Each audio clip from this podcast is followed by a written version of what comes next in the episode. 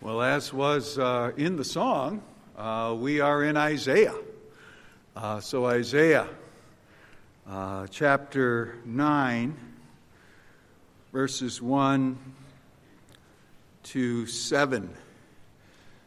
Uh, some of you may notice that I'm not wearing glasses after 34 years of wearing them. Um, I had uh, cataract surgery this week, and so I, I, will be getting glasses back in a little over a month. My readers will be built into those, uh, but this morning I'll have to go back and forth with uh, with readers' glasses. Uh, I just warn you, uh, those of you who are sometimes drifting off in the back, I've never been able to actually see you, but now.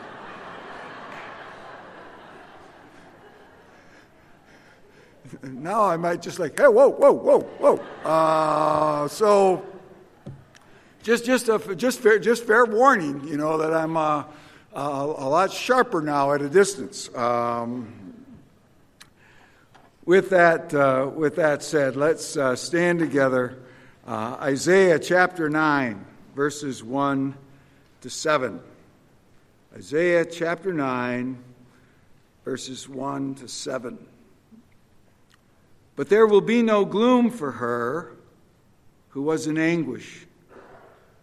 In the former time, he brought into contempt the land of Zebulun and the land of Naphtali. But in the later time, he has made glorious the way of the sea, the land beyond the Jordan, Galilee of the nations. The people who walked in darkness have seen a great light. And those who dwelt in a land of deep darkness, on them has light shined. You have multiplied the nations, you have increased its joy. They rejoice before you as with the joy at the harvest as they are glad when they divide the spoil. For the yoke of his burden and the staff of his shoulder, the rod of his oppressor, you have broken, as on the day of Midian. For every boot of the trampling warrior in battle tumult, and every garment rolled in blood, will be burned as fuel for the fire. For to us a child is born, and to us a son is given, and the government shall be upon his shoulder, and his name shall be called Wonderful Counselor, Mighty God, Everlasting Father, Prince of Peace of the increase of his government and of peace, there will be no end. On the throne of David and over his kingdom to establish it and to uphold it with justice and righteousness from this time forth and forevermore. The zeal of the Lord of hosts will do this. Let's bow together in prayer. Our Father in heaven, we do ask that you would preserve us in this Advent season. Preserve us, O God, for it is in you that we take refuge. We say to you as our Lord, You are my Lord. I have no good apart from you. Lord, we ask that you would preserve us in the midst of the trials that come our way, and it does seem to us in our experience the trials that arrive in the Christmas season, in the Advent season, almost seem especially ill timed and land on us with a little extra weight. And we have people in our congregation who have trials arriving in this Advent season. May you preserve them. May you enable them to take refuge in you. Lord, we gather together as your people.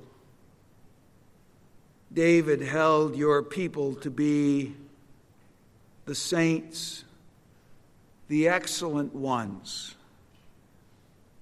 and he delighted to be among them. May we delight to be among each other as we worship together, as we sing together.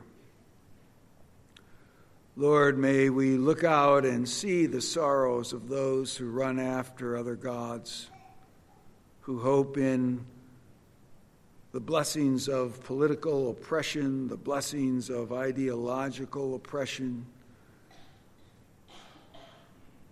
Lord, we see that they are completely misguided and off the path. Lord, you are a God who gives yourself to people as their God, as their Father. You are our chosen portion. You are our cup. You are our lot. And for most of our lives, it's plain that the lines of our lives, the circumstances that you have placed around us, are pleasant. Our health is usually good. We rarely go hungry. You have caused our lines to fall, indeed, in pleasant places.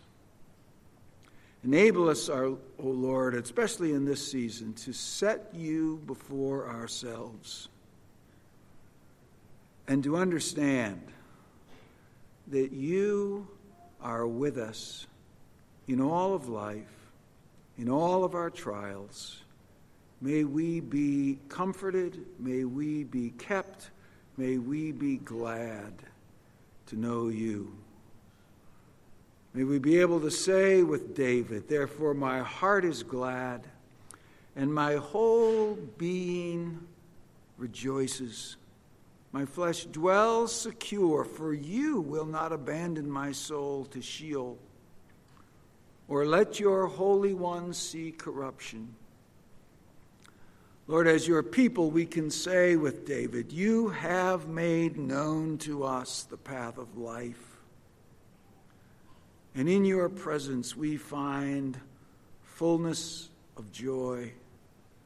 And at your right hand we will indeed find pleasures forevermore.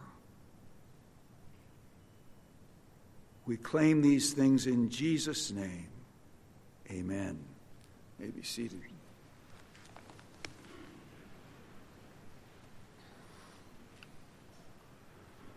Isaiah is generally considered to be the greatest of the prophets, so it is particularly appropriate that the reading in Advent season that comes under the little rubric prophecy candle uh, would come from a text in Isaiah. For Isaiah is to the rest of the prophets what names like Babe Ruth or Henry Aaron are to baseball. Uh, they are simply the elite of the elite, and that is the position of scholars uh, as to the Hebrew Bible with the place of Isaiah among the rest of the prophets. He is the greatest among them. Jesus, in the Sermon on the Mount, warned us about despising prophetic words because they're old. Remember in Matthew 5 17, he said, Don't think that I came to abolish the law or the prophets. I have not come to abolish them, but to fulfill them. That is, Jesus says, don't despise words simply because they're old, and don't despise the old covenant simply because the author of the new covenant has arrived. Because my arrival did not make the words of Isaiah or Jeremiah or Micah yesterday's news. They did not render, my coming did not render the words of Moses obsolete. Nothing like that. In fact, my coming and my words and my ministry are unbreakably tied to those previous words and tied to them under the rubric of fulfillment. And we'll get to see that in very, very vivid terms here in Isaiah 9, uh, 1 to 7. The context in which Isaiah 9 was written was bleak in Israel. Uh, you wouldn't be able to say of Isaiah's day what Dickens said in contrasting London with Paris in the opening lines of A Tale of Two Cities, right? It was the best of times, it was the worst of times. In Isaiah's day, you would only be able to say, and he would have only been able to say, it was the worst of times, period. It was the worst of times. Period. The Assyrians had swept down into the northern ten tribes of Israel, murdered many, dragged most of the rest of those people off into exile, especially, especially Isaiah focuses attention of what happened up and around the Sea of Galilee, uh, both coasts of it, the west coast of Galilee and the east coast of Galilee, which he referred to as Galilee of the Gentiles. Particularly bleak, where, of course, the Assyrians would have been especially interested in all the fresh water around there. And so you were particularly in trouble if you lived in pieces of the land that they were most interested in having and controlling and turning over to the favorites within their regime. And so that's what's going on when Isaiah writes these words. But there will be no gloom for her who was in anguish in the former time. He brought into contempt the land of Zebulun and the land of Naphtali. But in the latter time, he has made glorious the way by the sea, the land beyond the Jordan, Galilee of the nations.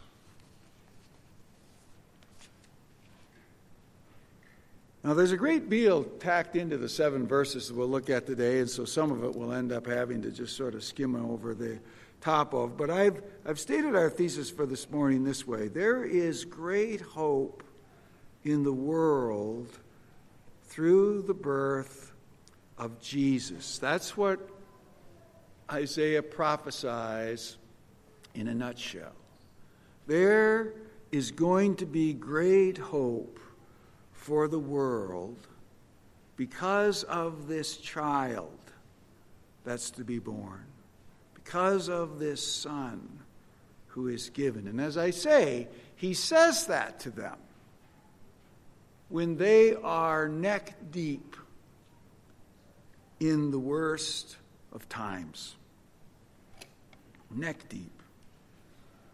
We'll look at this from three angles. Number one, we have a hopeful word for the worst times. We have a hopeful word for the worst times. The opening line there, but there will be no gloom for her who was in anguish. Now, as we've noted, at the, at the moment of Isaiah's writing, all they've got is gloom. Uh, deep gloom, humiliating gloom, desperate gloom. Almost all the families have somebody who's been murdered. Most of the families have been taken somewhere else and exiled. And a few Israelites are left scattered back to where the Assyrian Empire has resettled other people in their lands, in their homes, in their places. It's a time in which, to use that little title from Margaret Mitchell talking about the days of the South and the Civil War, Israelite civilization around the Sea of Galilee is gone with the wind. It's just gone. What used to be normal simply doesn't exist anymore. And Isaiah writes to them about a future in which all of the gloom will be gone. Matthew quotes Isaiah 9, Matthew chapter 4, verses 13 to 15. In leaving Nazareth, he went and lived in Capernaum by the sea. So Matthew's telling us this is the very geography that Isaiah was talking about. And then he goes on to make that explicit. Now, here's where he starts referring to Isaiah's words in the territory of Zebulun and Naphtali, so that what was spoken by the prophet Isaiah might be fulfilled. The land of Zebulun and the land of Naphtali, the way of the sea, beyond the Jordan, Galilee of the Gentiles. Matthew simply pointing out don't miss this. The ministry of Jesus was precisely where Isaiah prophesied this child would have his impact. Right around the Sea of Galilee, which is, as we've seen in our study in Mark's Gospel, where most of Jesus' ministry takes place.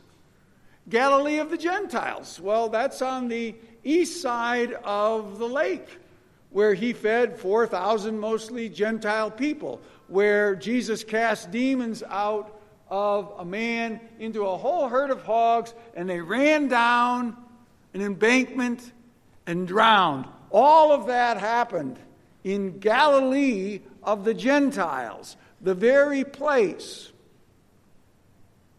seven plus centuries earlier where Isaiah said it would happen. However, in the first century, when those things were being fulfilled, you can excuse the Jewish population just a little bit. If they weren't so sure that it was obvious that Jesus was the fulfillment of Matthew's words. After all, the opening words that we read this morning were these But there will be no gloom for her, for her who was in anguish. Now, it's true. By Jesus' day, the Assyrians are long gone. Uh, uh, and, and, since the Assyrians have been gone, uh, the Babylonians have spent some time crushing the Israelites, and the Persians have spent some time crushing the Israelites, and the Greeks have spent some time crushing the Israelites, and now it's the turn of the Roman Empire. And they have been spending centuries already, a couple of centuries, crushing the Israelites. And so it was not at all obvious that all gloom had been removed. Because the thought was, the popular thought was, when Messiah comes, all gloom will be removed by political oppression being kicked to the curb by the Messiah. Well, some demons got kicked to the curb, some diseases got kicked to the curb, but the Roman Empire, it's right in place. And it would seem to anybody living in the first century that there is plenty of gloom about. If you're living in Israel this time, if you're living in Ukraine at this time, especially, many other places as well, but those two are prominently in the news. It would be evident to you there's plenty of gloom, plenty of trouble, plenty of difficulty. When you zero down into the level of individual lives, there's always plenty of gloom, plenty of trouble, plenty of difficulty. So, what in the world is Isaiah talking about, and how you interpret this in the light of the New Testament? And as we've said many, many times, the idea is you have to read the New Testament. You can't make any sense out of it without the concept of, especially as it relates to the Messiah, what's already accomplished and what's not yet accomplished. What's already in place, but also what's not yet in place. And Jesus has brought, even as he arrives, lives his life, goes to the cross, rises from the dead, ascends into heaven. He has pronounced doom on the gloom. In other words, for the people of God, there is a history purchased in the bag, in the bank, where gloom will be no more. But that is not the case at the inauguration of the kingdom of God. That will be the case. That will be the case at the consummation of the kingdom of God, at the end of the age. Secondly, we have a hopeful word for dark times. This is where all the details and the bulk of the passage is. For the people who walked in darkness have seen a great light, and those who dwell in a land of deep darkness, on them has light shone. You have multiplied the nation, you have increased its joy. They rejoice before you as with the joy of the harvest, as they are glad when they divide the spoil. For the yoke of his burden, the staff of his shoulder, the rod of, the, of his oppressor, you have broken as in the day of Midian. For every boot of the trampling warrior in battle tumult, and every garment rolled in blood will be turned into fuel. Uh, some of the translations have, and the people who walk in darkness shall see a great light. The ESV translated the Hebrew much more literally, um, but in need of explanation. The people walking in darkness have seen a great light. You say, well, but this was written to the people of Israel in Isaiah's day, and the great light is the coming of the Messiah. They never saw him. That's true. That's true. Uh, that is, the Hebrew expression there is what is referred to by the grammarians as a prophetic perfect. Um, you state it in the past tense because it is so certain to arrive in the future that it's, it's just in the bank, it's in the bag, it's already done. The people walking in darkness, they have seen a great light. Well, literally, they haven't yet, but they're certain to see it. This is going to happen because God is going to do it. He's absolutely going to do it. Now, they're walking in darkness in the sense that the Assyrians are crushing them. And as far as they can see, there's no end to that in sight. That's, that's darkness. That's darkness. He goes on to speak of deep darkness. Deep darkness. The Hebrew there is the same little word used in that famous statement from Psalm 23. In Psalm 23, the Hebrew term is translated shadow of death. Shadow of death. Here, the ESV translates it deep darkness. But it's exactly, it's exactly the same Hebrew term. Uh, uh, borrowing the Psalm 23 translation, it would read this way The people who walked in darkness have seen a great light. Those who dwell in the land of the shadow of death.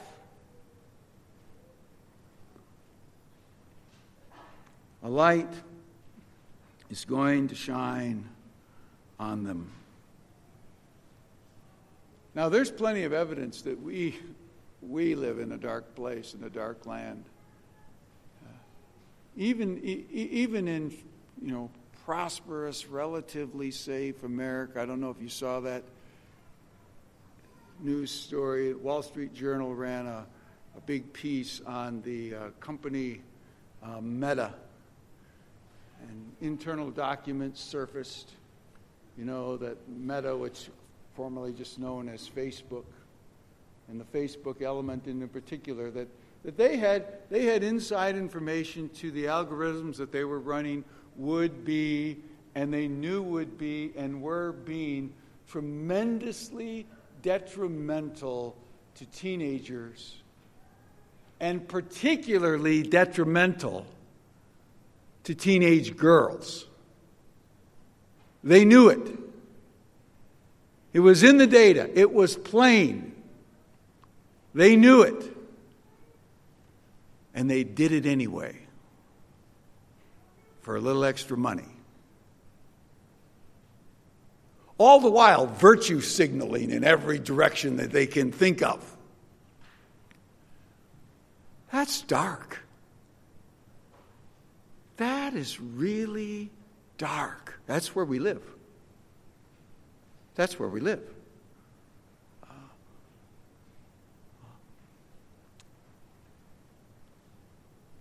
Again, if you're in Ukraine, you're living in Israel, living in the Gaza Strip. It's dark, it's dangerous, it's difficult. Um, this darkness. He goes on and says, Well, you multiplied the nation, you have increased its joy. They rejoice before you as with the joy of the harvest, as they are glad when they divide the spoil. You multiply the nation. If you think about this prophecy of Isaiah in his time frame, most hearing in would say, you know, the great days will come. Well, there'll be a, all of a sudden, a, a couple of million Israelites will really be prosperous and they'll be in a good spot. And that will be fantastic. But Isaiah was speaking well beyond that. You've multiplied the nation. The nation becomes the seed of Abraham. The nation, as we understand it, post the coming of the Messiah, has something over a hundred million Chinese people who would consider themselves now to be children of Abraham. Tens and tens of millions of people across Africa, United States, around the world, still a relatively small number within the whole population of the planet, but an unbelievably massive number. As read out of the original context of what Isaiah said, when he said, God's plan is to multiply the nation. And in the new covenant, we find out what that means. That's Abraham's offspring by the millions upon millions upon millions upon millions. And then he uses two metaphors to compare it with um, a metaphor of a farmer and a military metaphor.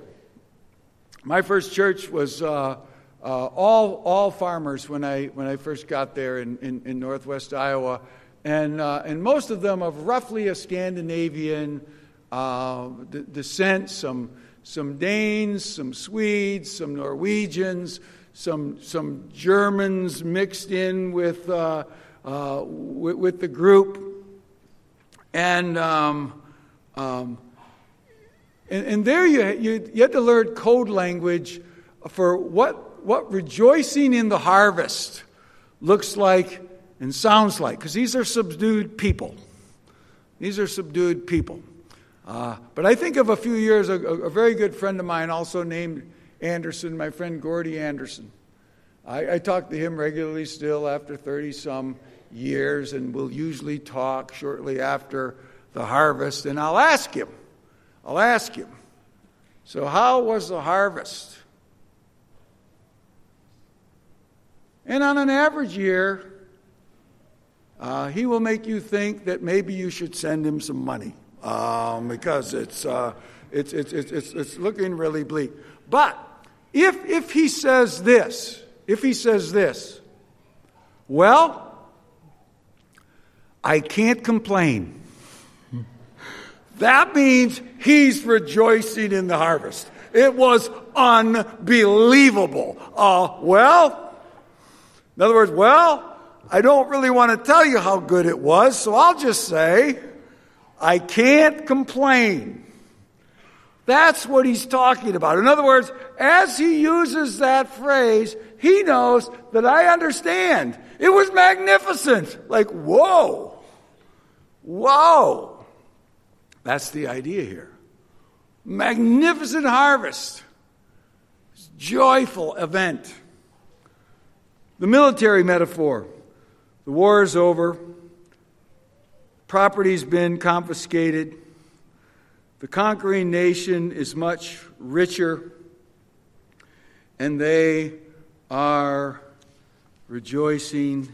And he simply says that's the experience of the people God. He goes on, and the yoke of the burden of the staff on his shoulder, the rod of the oppressor, you have broken as in the days of Midian. Uh, in other words, this child is going to eventually have a massive impact that just affects the whole world from top to bottom, from beginning to end. And that's all wrapped up in that little phrase, as in the days of Midian. Because that, that, that's just code language for turning your Bible to Judges chapter 6 and reread the story of Gideon. where uncountable numbers of Midianites are in the valley, having basically taken over Israel, and Israel is doomed. And God intervenes.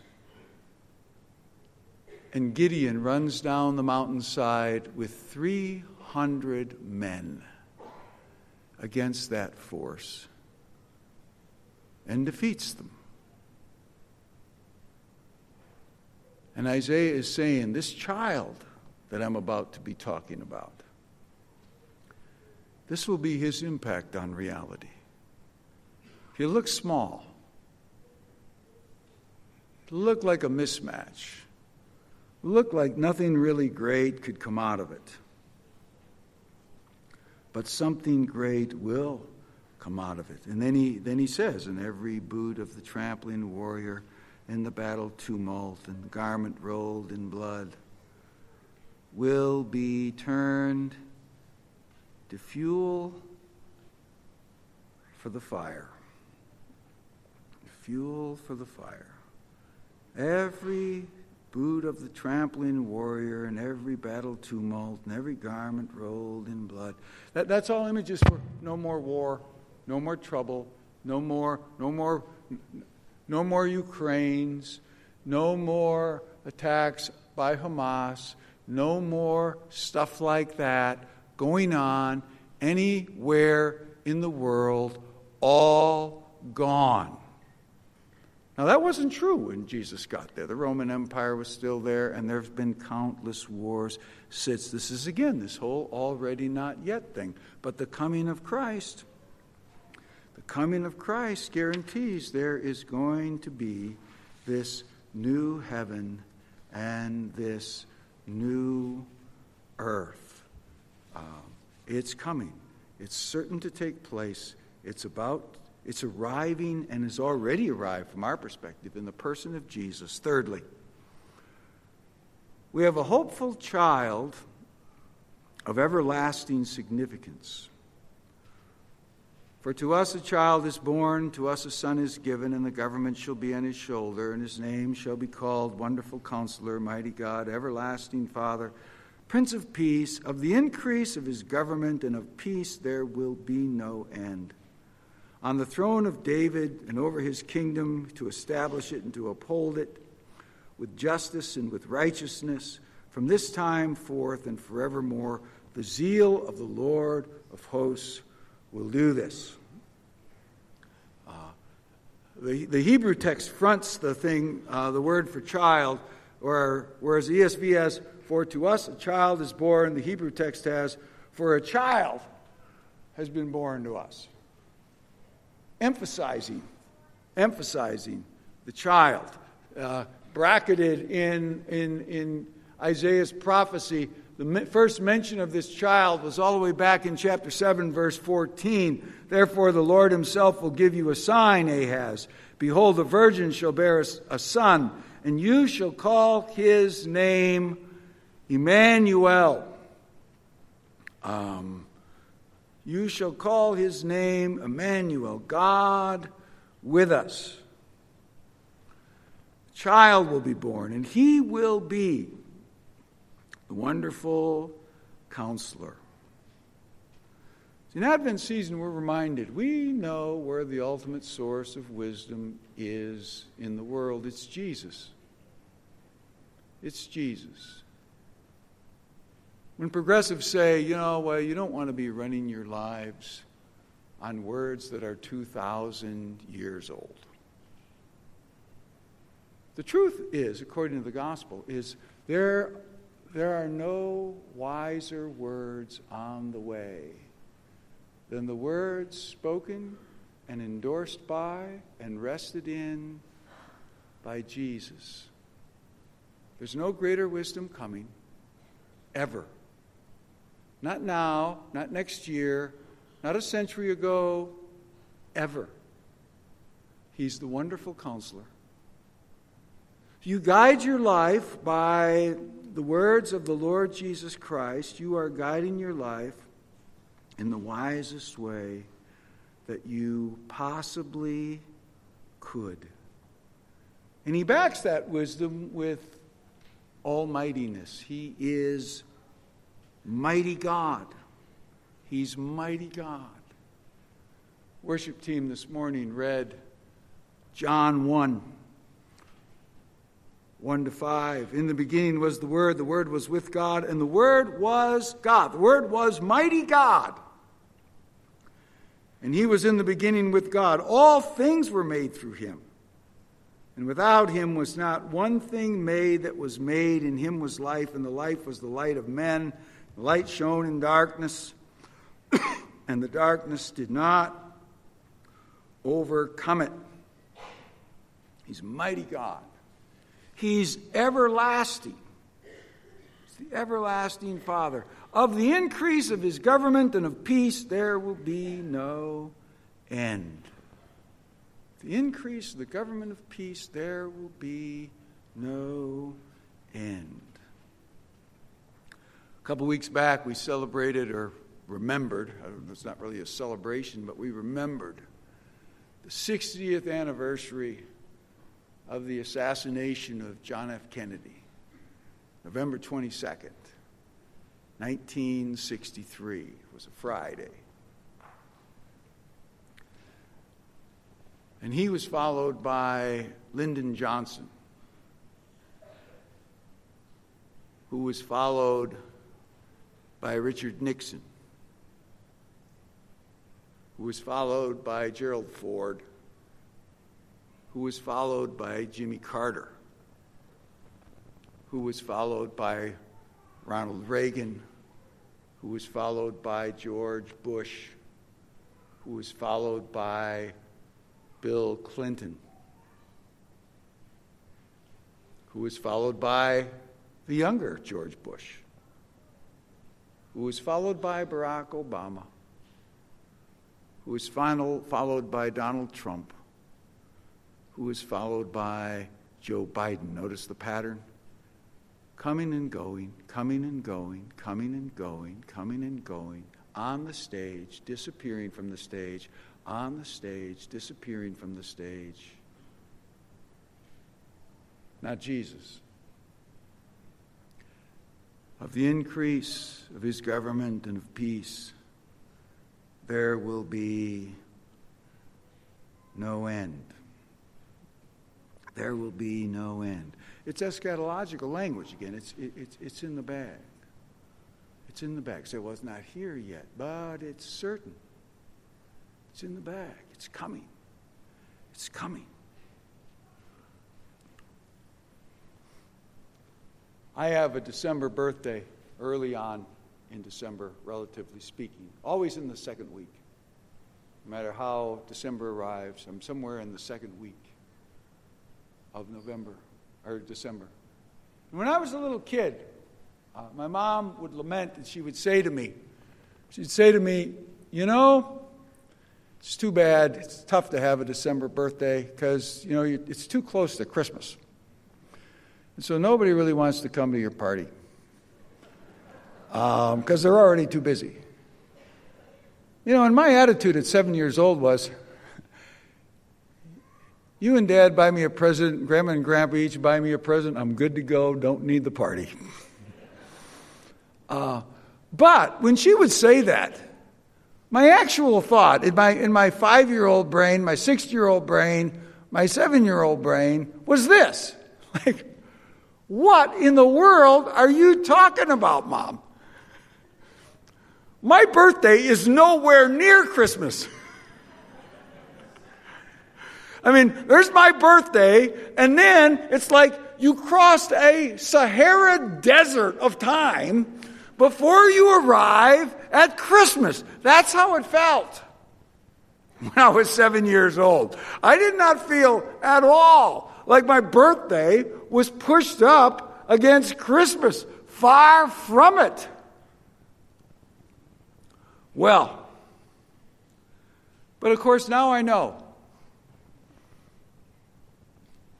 Um, my mother was right. I mean, when you enter the month of December, the next thing you know, you're somewhere deep into January before you even turn around. Well, that's what this language is doing. That's, that's how, this is how eschatological language is supposed to work in the Old Testament. The child that has come, before you know it in the whole scheme of reality, you'll find yourself in the new heaven and the new earth. What a seven year old considers to be Christmas Day. You'll find yourself in the new heaven and the new earth. And the increase of his government will have no end. It'll simply be there, and, and that's it. And that's true for you if you fit into this group of people that Isaiah is talking about when he says, A child will be born to us. Who's this us? Well, Paul, Paul tells us who the us is this way. Ephesians 1 4 and following. Even as he chose us to be in him, that is, in Christ, before the foundation of the world that we should be holy and blameless before Him in love, He predestined us to adoption as sons through Jesus Christ to Himself, to the praise of the glory of His grace. Us. Are you there? Are you in Christ this Advent season? Do you know the Lord Jesus Christ? If so, gloom is a limited time engagement for you. However gloomy the moment is, the gloom will not last. It will not last.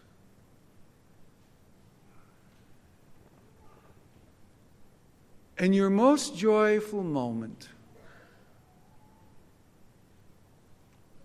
the best days you've ever had,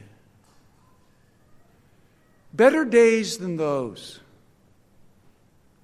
are in the bag for you. And they're coming your way rapidly. And when they arrive, ultimately, they will then never leave. Never leave. And this is because God has done it. This child that comes, Isaiah closes off. Well, why did all that happen? The zeal of the Lord of hosts has done this. The zeal of the Lord of hosts has done this, has sent this child for us and saved us. guaranteed us a new heaven and a new earth. And that's where we are.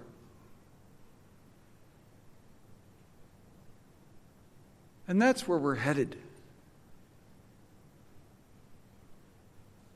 Many reasons to rejoice, regardless of what other things are going on, and a lot of negative things may be going on. The zeal of the Lord of hosts has done amazing things for you if you are in Christ. Let's pray. Our Father in heaven, I ask that you would enable us to hear your voice, to become enamored with what you have done for us, who you have made us to be in Christ. And may you fill our hearts with joy and hope and stability in this season as we reflect on this child that is born to us, the Son who is given to us. with the new heavens and the new earth spread out before him, already purchased